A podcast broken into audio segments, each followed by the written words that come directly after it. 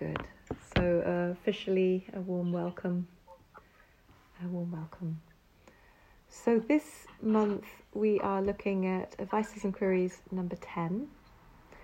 And we'll begin with our with a sort of grounding movement just to sort of touch in uh, in a physical way with some of the previous advices and queries. Um, so there's that saying, isn't it? I, I, some tribe in Polynesia or somewhere where knowledge is only a rumor until it's felt in the muscles.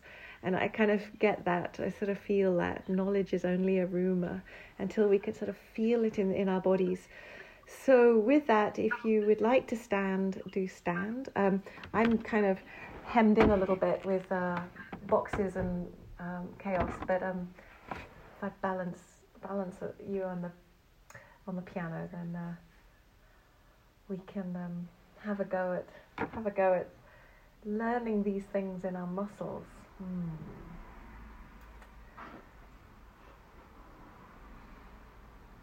Good. So let's uh, just feel by sensing sort of balance of yourself on, on your feet maybe you've uh, had a lot of sort of sitting today already and feel good to move. So I just invite you just to bring both hands up above so the movement comes above your head as if you're lifting two bubbles and then just letting that chi rain down and, and just letting it uh, like you're pressing two beach balls down through water or feeling your water running through your hands. And letting the movement go in time with bring the whole of your life under the ordering of the Spirit of Christ. Perhaps just letting your knees soften a bit, connecting your soles of your feet to the earth. And you might breathe in, bring the whole of your life under the ordering of the Spirit of Christ.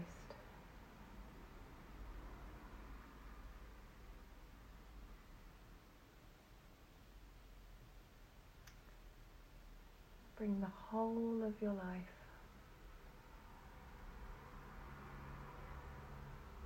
under the ordering of the Spirit of Christ. Just letting your muscles really know this, really know it. And just let you continue in your own in your own time, letting the movement ride those words.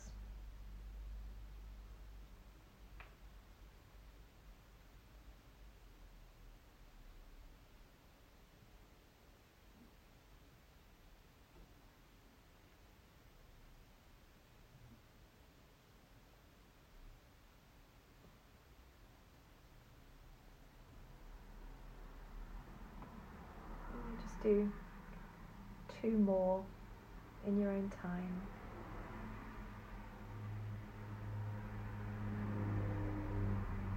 Bring the whole of your life under the ordering of the Spirit of Christ.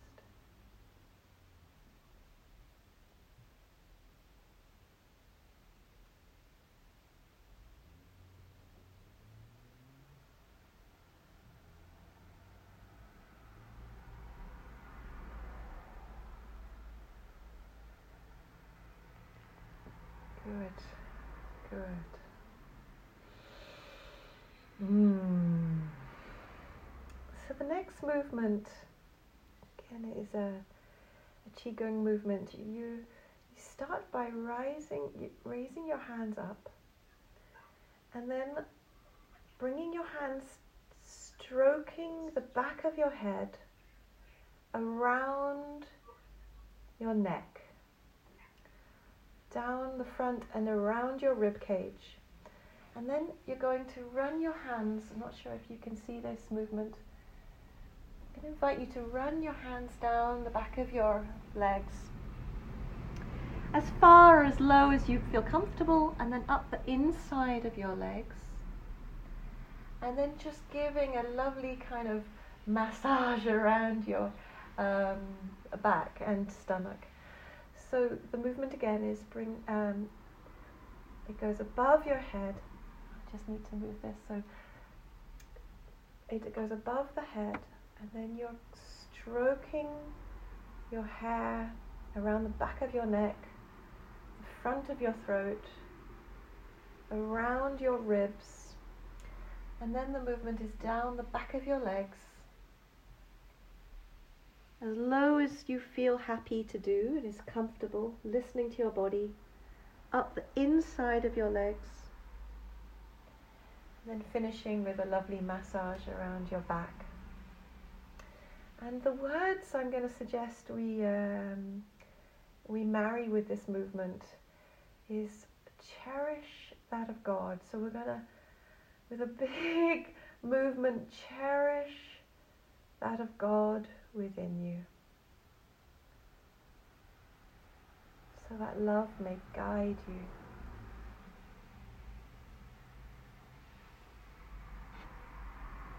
And then up the inside of your legs, and then a lovely massage. So cherish that of God within you. down the head, across the throat, around the ribs, so that love may grow in you and guide you. Just let your whole body relax down as you run your hands down the back of your legs, up the inside of your legs, finishing with a lovely massage around your tummy and the back of your and the back of you. So in your own time, cherish that of God within you.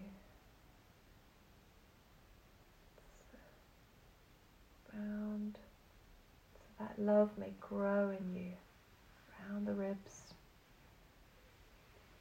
and back of your legs.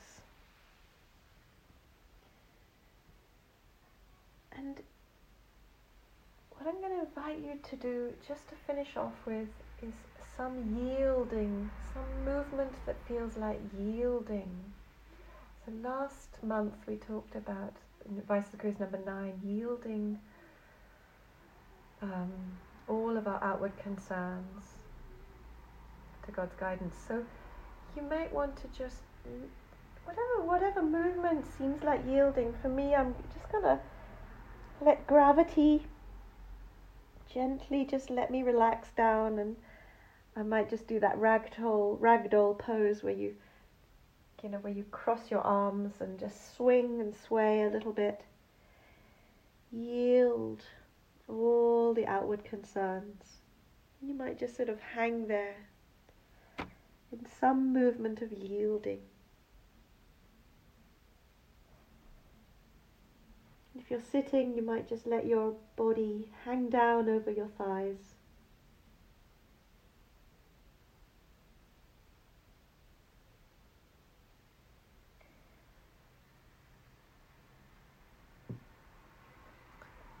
uh, when you feel like you've yielded enough, invite you back to ah good to, uh, sitting position. Um, and I come back to. You can see I've just moved house. It's chaos. hmm.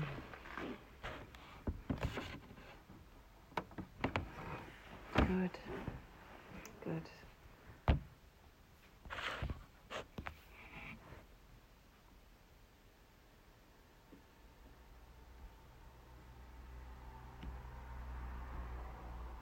Good. Welcome. Okay. So, advices and queries number 10. I'm just going to read that to start with and, and just let it sort of seep in or kind of soak in it like a bath. Come regularly to meeting for worship even when you are angry, depressed, tired, or spiritually cold.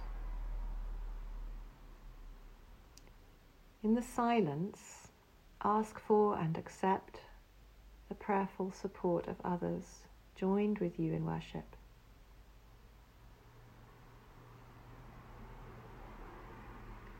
Try to find a spiritual wholeness which encompasses suffering as well as thankfulness and joy.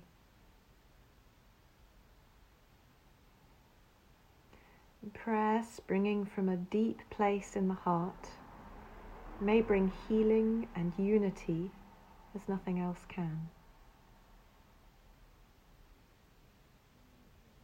Let meeting for worship nourish your whole life.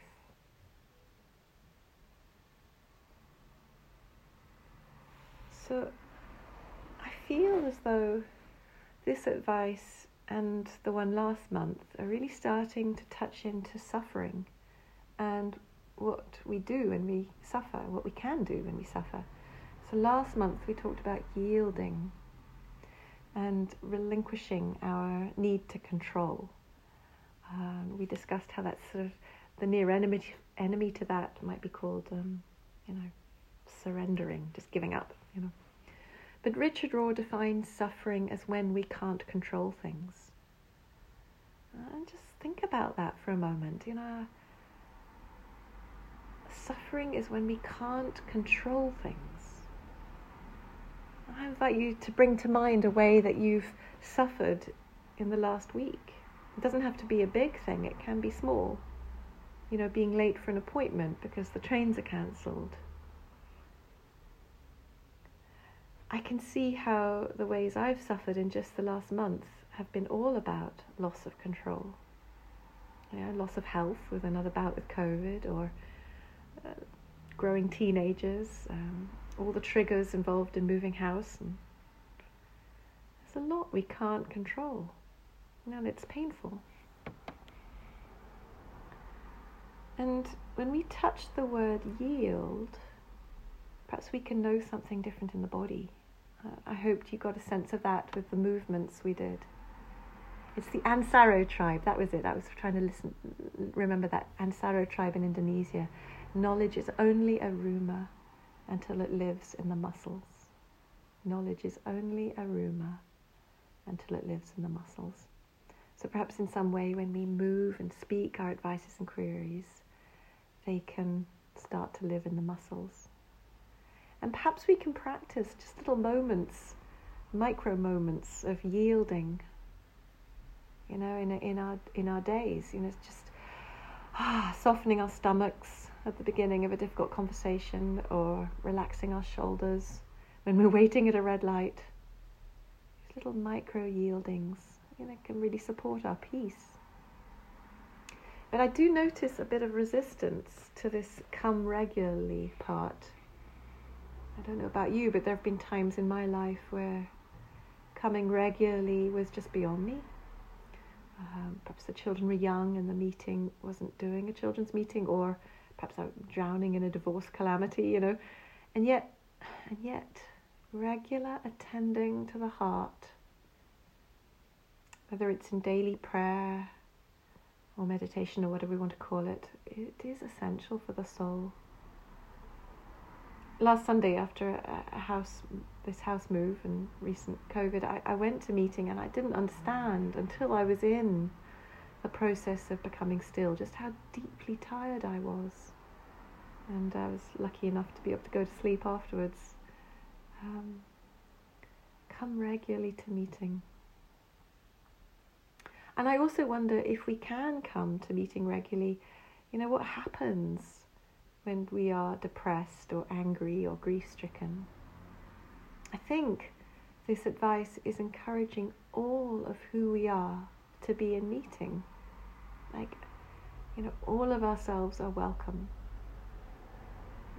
If we're tired, depressed, angry, addicted in some way, grieving, all of it is welcome.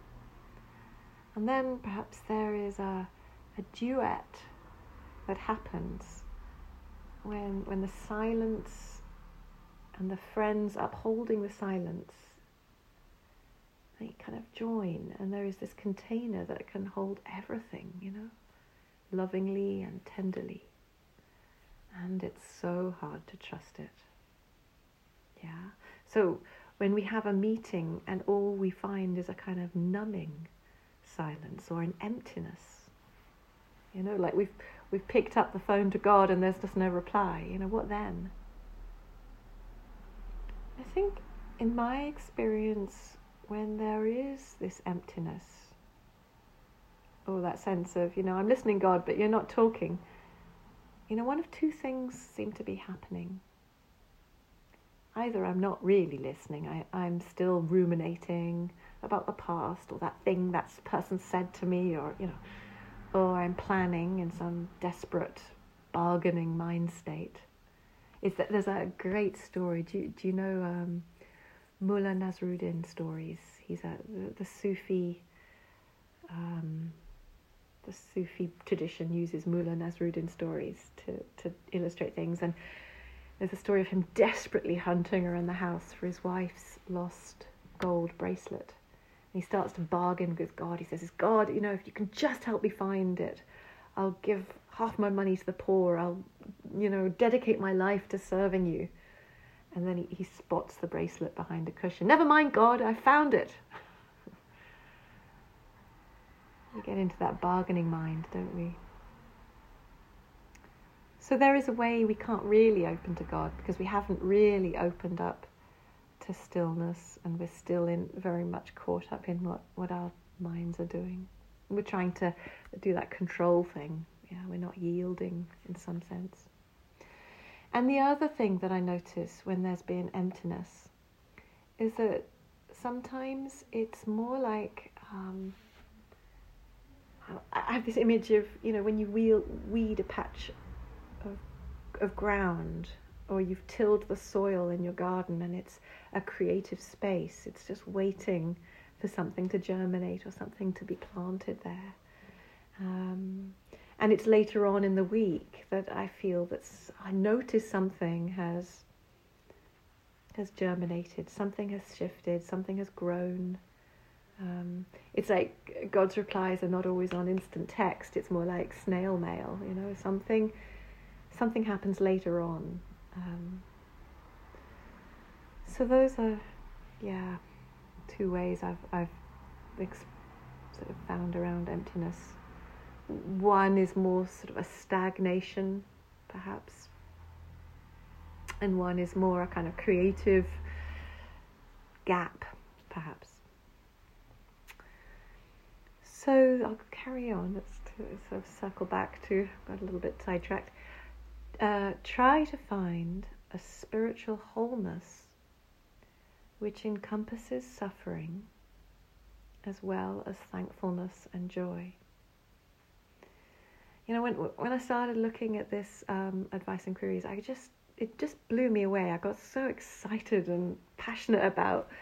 Ah, oh, it just it's such an incredibly important and powerful advice and queries. I kind of get like this with all of them when I start to look at the, look at them. Oh, this is amazing. But this bit, right? Try to find a spiritual wholeness which encompasses suffering. And this seems to be so important because humans seem just deeply wired to steer away from suffering, right? And the result of that is to somehow shrink our lives yeah, as more and more of our inner world gets littered with like unexploded mines of grief or sorrow, you know, I can't go near that bit of my life because of that particular unexploded mine, and I can't, and we get, we shrink. Uh, there's that Carl Jung wrote, you know, embrace your grief. That's where the soul will grow. Embrace your grief. That's where the soul will grow. And, I love the image Tara Brach offers of, of the flow of grief, how it kind of carries you along a river. And yet, you know, we often build little enclaves, little tidal pools, and kind of build our build our walls around them, and, and become stagnant and small and stuck. And I think that's what I was feeling about trying to was trying to express that a little bit with the emptiness. When when meeting for worship it's empty. It's a kind of st- and it can be feel stagnant. Um, so the, yeah it's this this bit in in find a spiritual wholeness which encompasses suffering that that embraces suffering as as Carl Jung says. And the other important message in this phrase is to keep opening ourselves to gratitude and joy. And the other very unhelpful tendency of the mind is its negativity bias. And there are very good reasons, I think, evolutionary, why, why our brains have developed our negative, negativity bias. Um, as Rick Hanson says, you know, it's the tendency of bad experiences to stick like Velcro and for positive experiences to just whew, slide off us like Teflon. And it's that one of the sayings in Buddhism whatever we ponder upon becomes the inclination of the mind. And neuroscience backs this up. So, you know, if we ponder on and soak up thankfulness or joy, apparently the magic number is for 15 seconds. Yeah, so that's how long it takes for the mind to build these neural networks that build that, support joy and gratitude. So you can imagine that becomes the inclination of the mind. Um, Deb Dana, in her book Anchored, talks about glimmers, little glimmers in the day, these little moments of light that, that lift our soul, uphold us. And as I'm sure I've mentioned before, I have a, a gratitude buddy, and we text each other every night with these three glimmers, um, these three gratitudes. I have to say, it's been one of the loveliest spiritual practices I've done. Just taking those moments at the end of the day to uh, to water those plants of, of gratitude. And prayer, springing from a deep place in the heart, may bring healing and unity as nothing else can. Um, as, as, Gregory will know, in a recent children's meeting, I was trying to act out with little wooden characters some some little thing about what meeting for worship is like for our for our young friends. And there was this beautiful um, a, a beautiful saying, and it was from it was um, from this wonderful resource. I don't know if you know it, Quaker Faith and Play. And and there is a repeated refrain in in this, which is deep calls to deep. Deep calls to deep, which is from Psalm 42, I think. Deep calls to deep, as though we could center down to a deep place and allow our depth to call to the depths of everyone in the meeting and to, in some sense, the depths of the divine. And, and, and prayer ringing from a deep place, deep calls to deep, can bring healing. And perhaps perhaps when we practice our centering down or in, in any way that you find works for you and it's a little bit like sinking into that deep well and and the next bit let meeting for worship nourish your whole life. And perhaps if we have a deep well we can water and nourish our whole life we have access in some way to this nourishment so I think that's all I wanted to say about about that. Um, so we're going to do a, a meditation. I'm going to offer a, um, a rain meditation, which we've done before. It's um, experiment with light, where we allow this um, these dual things of, of, of being open to the suffering and in some way bringing joy and love and compassion to it. Those two things. Um, so we'll just treat it as an experiment. If something arises that doesn't work for you, just invite you to come back as always to the body and the breath and whatever anchor feels really really good for you. So with that, um, I invite you to take a, an upright, comfortable position, a position in some way that will support you for the next 20 minutes. Um, you're welcome to lie down or or stand, um, whatever works. So we'll start with centering down, and then I'll lead you through the the rain meditation. So, taking a slightly deeper breath.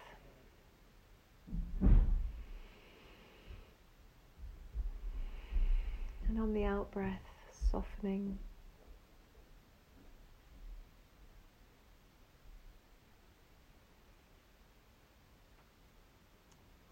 You might notice the top of your head relaxing around the scalp, the brow.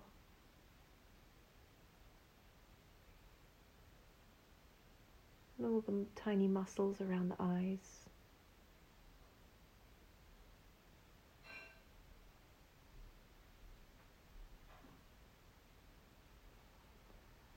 Softening uh, the muscles around the ears, allowing sounds just to come your way without it, without needing to reach out for them.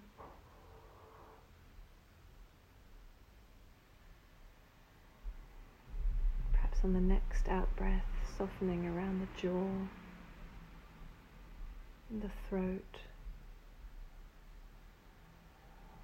If it's available, perhaps just a whisper of a movement on the back of your neck, just tucking your chin in and allowing the back of your neck to open.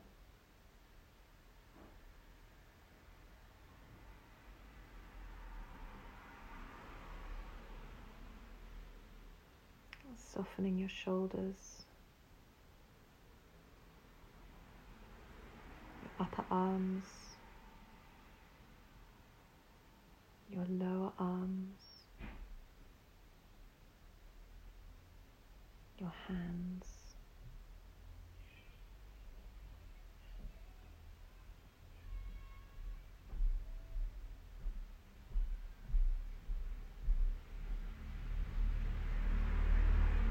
Perhaps on the next out breath, you could invite your chest, your heart to yield in some way.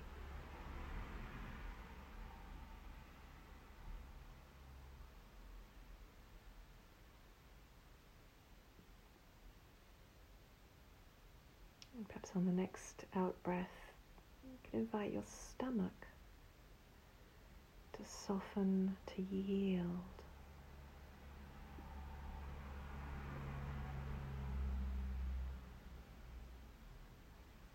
Your sit bones.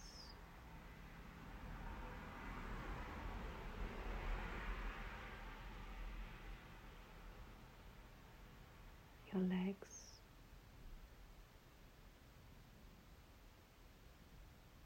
Feet.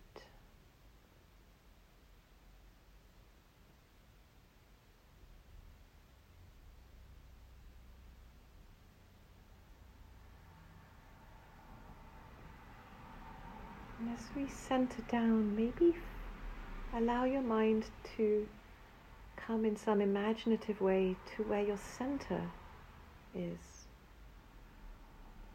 You know, it might be just behind the navel, or perhaps a couple of centimeters in front of the spine.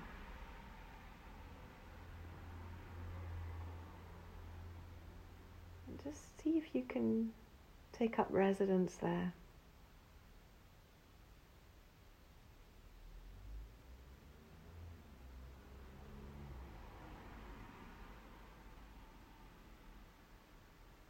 And centering down, you found some deep place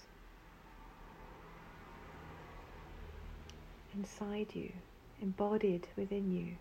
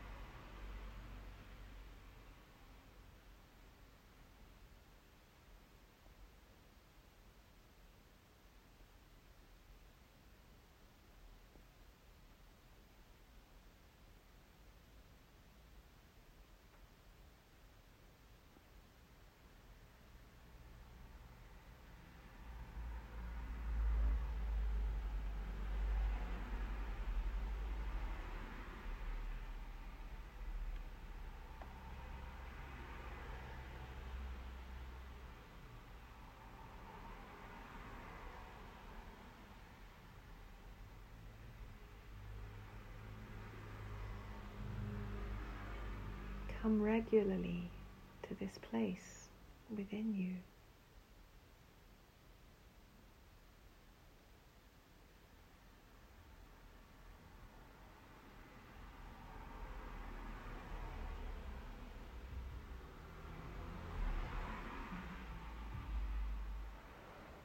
So, any point in the meditation, if you sure what to do, you can just come back to this deep place within. And let it be your refuge, your home base,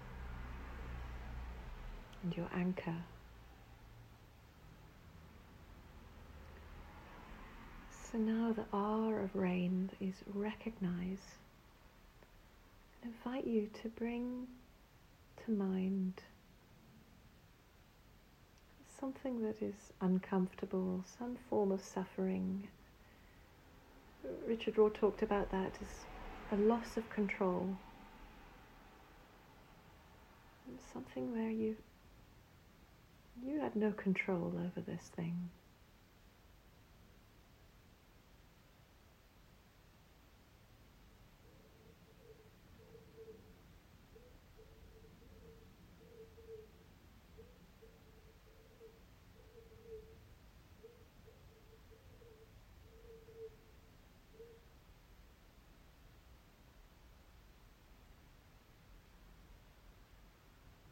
Might be something,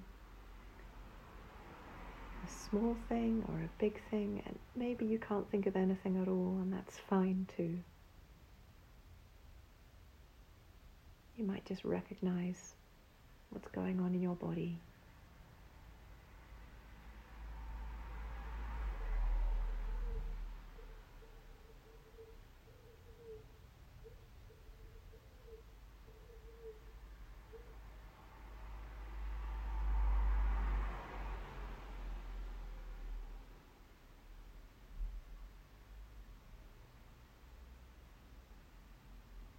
It doesn't have to be a high definition picture of, of, of suffering, it might just be a slight sense of unease about something.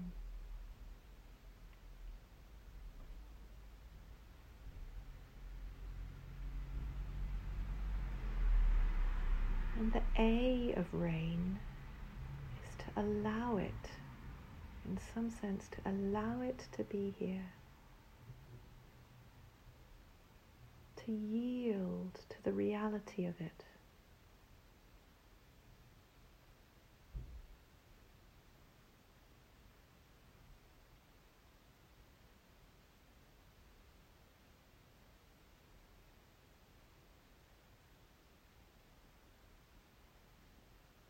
In some sense, to be hospitable to it.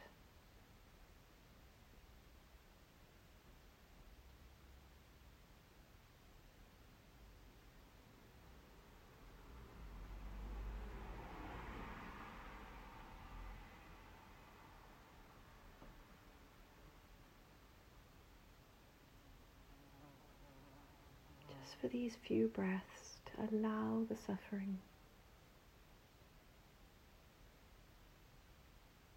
Like you're picking up a baby that's crying.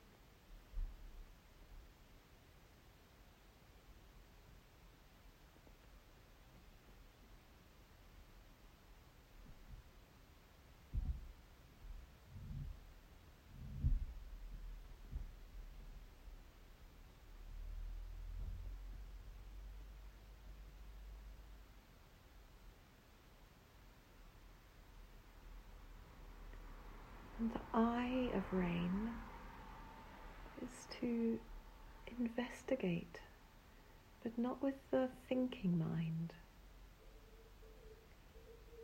Just be open to a few questions and see what arises, perhaps an image or a word.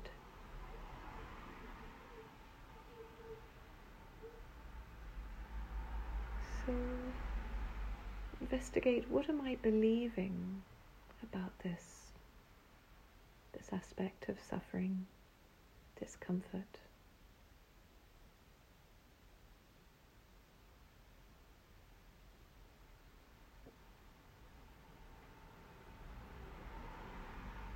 Are there times in my life where I've experienced something similar?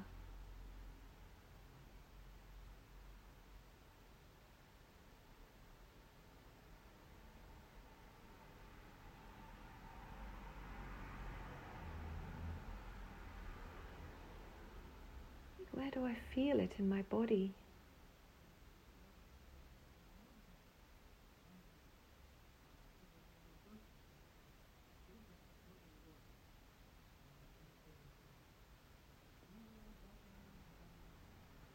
Are there beliefs about myself or the situation that I should or shouldn't have done this thing, or I should or shouldn't be feeling this way?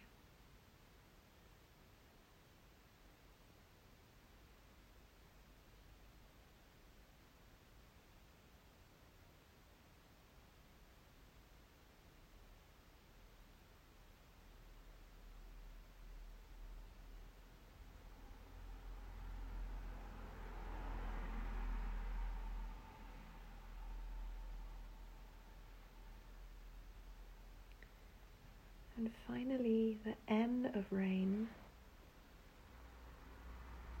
is to bring forward that cherishing, that loving part.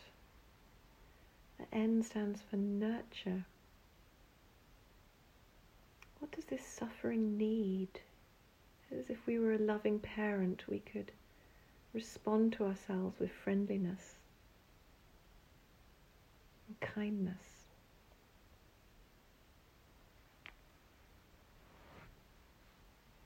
Sweetheart, this thing is hard. You're doing all you can.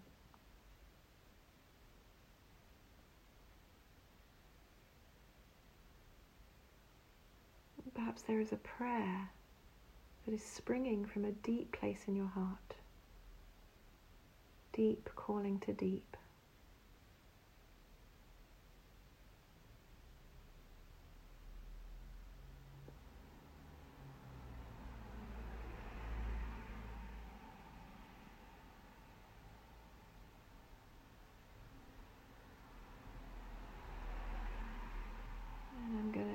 bring this meditation to a close with a quote from the poet Naomi Nye.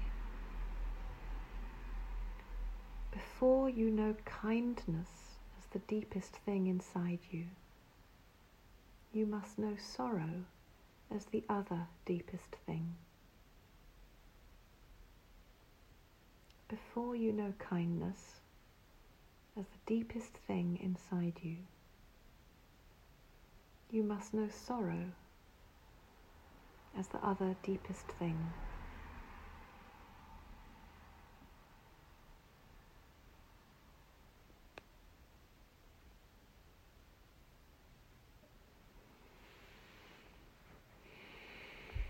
When you're ready, friends, gently open your eyes and offer a virtual handshake to each other.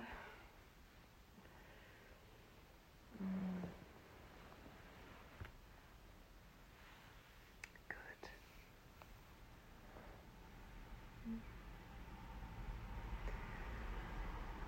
So we haven't got long. We haven't got long um, for reflections, and so you know you may wish to journal.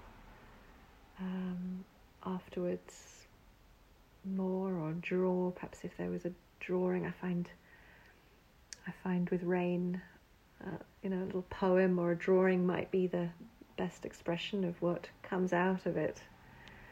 Um, but for now um, I invite us to share any reflections really on uh, advice and queries number 10 how the prepared ministry landed with you, or anything that you would like to share that came up for you in, in the rain meditation. Um, bearing in mind that this is we're keeping the recording and um, you know what what you share will be will be published in the uh, on the podcast.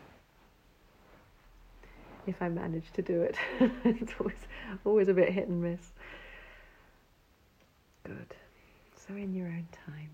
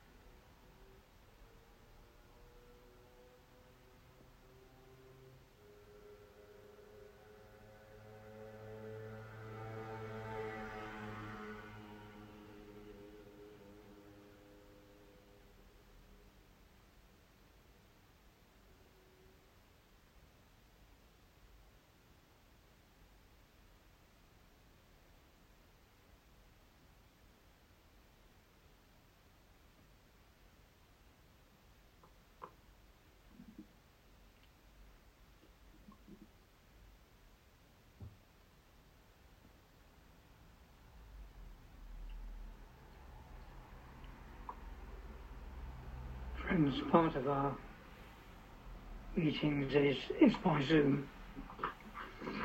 And those people on Zoom do, you might say, chat after meeting, but actually very often talk about what that meeting has meant for them. And it is interesting and helpful. And we were actually considering Advice and Query 10 um, as part of another study group, which I've synchronized with this one. And we were thinking about how important it was to attend a meeting and the extent to which one can be a friend, a Quaker, if you don't attend a meeting. And we, ex- we exchanged what meeting had meant for us. And I think we were sorry that there were people in our meeting. I actually circulate to 62 who might be interested in joining the Zoom. There are often only 12. And there are some who say they try to still their mind and clear it of the concerns of the shopping, the washing, the cleaning, the jobs that need doing, and others who, in meeting, sense a togetherness, a belonging, an awareness that we are actually a rather special group of people in a curious sort of way because we are almost anarchists. We don't take directions, we don't listen to priests, but we let our minds find what we think is important.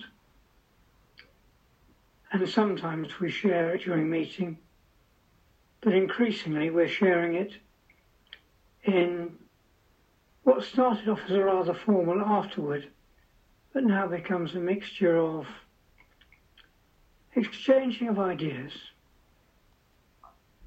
And I think what came out of our last after meeting was how different people's experiences of meeting, how centering down can be different, and yet there is something very special about it. Just a few thoughts.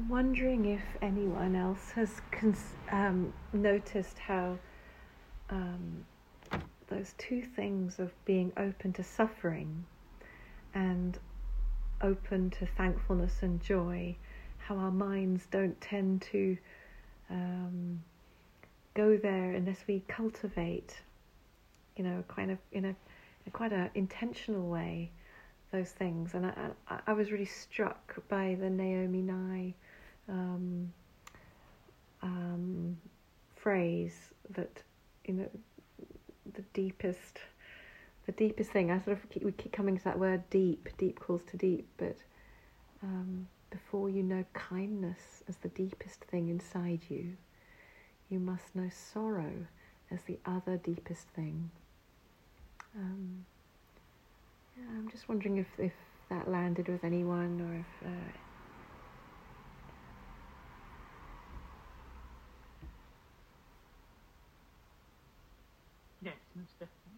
That was um, quite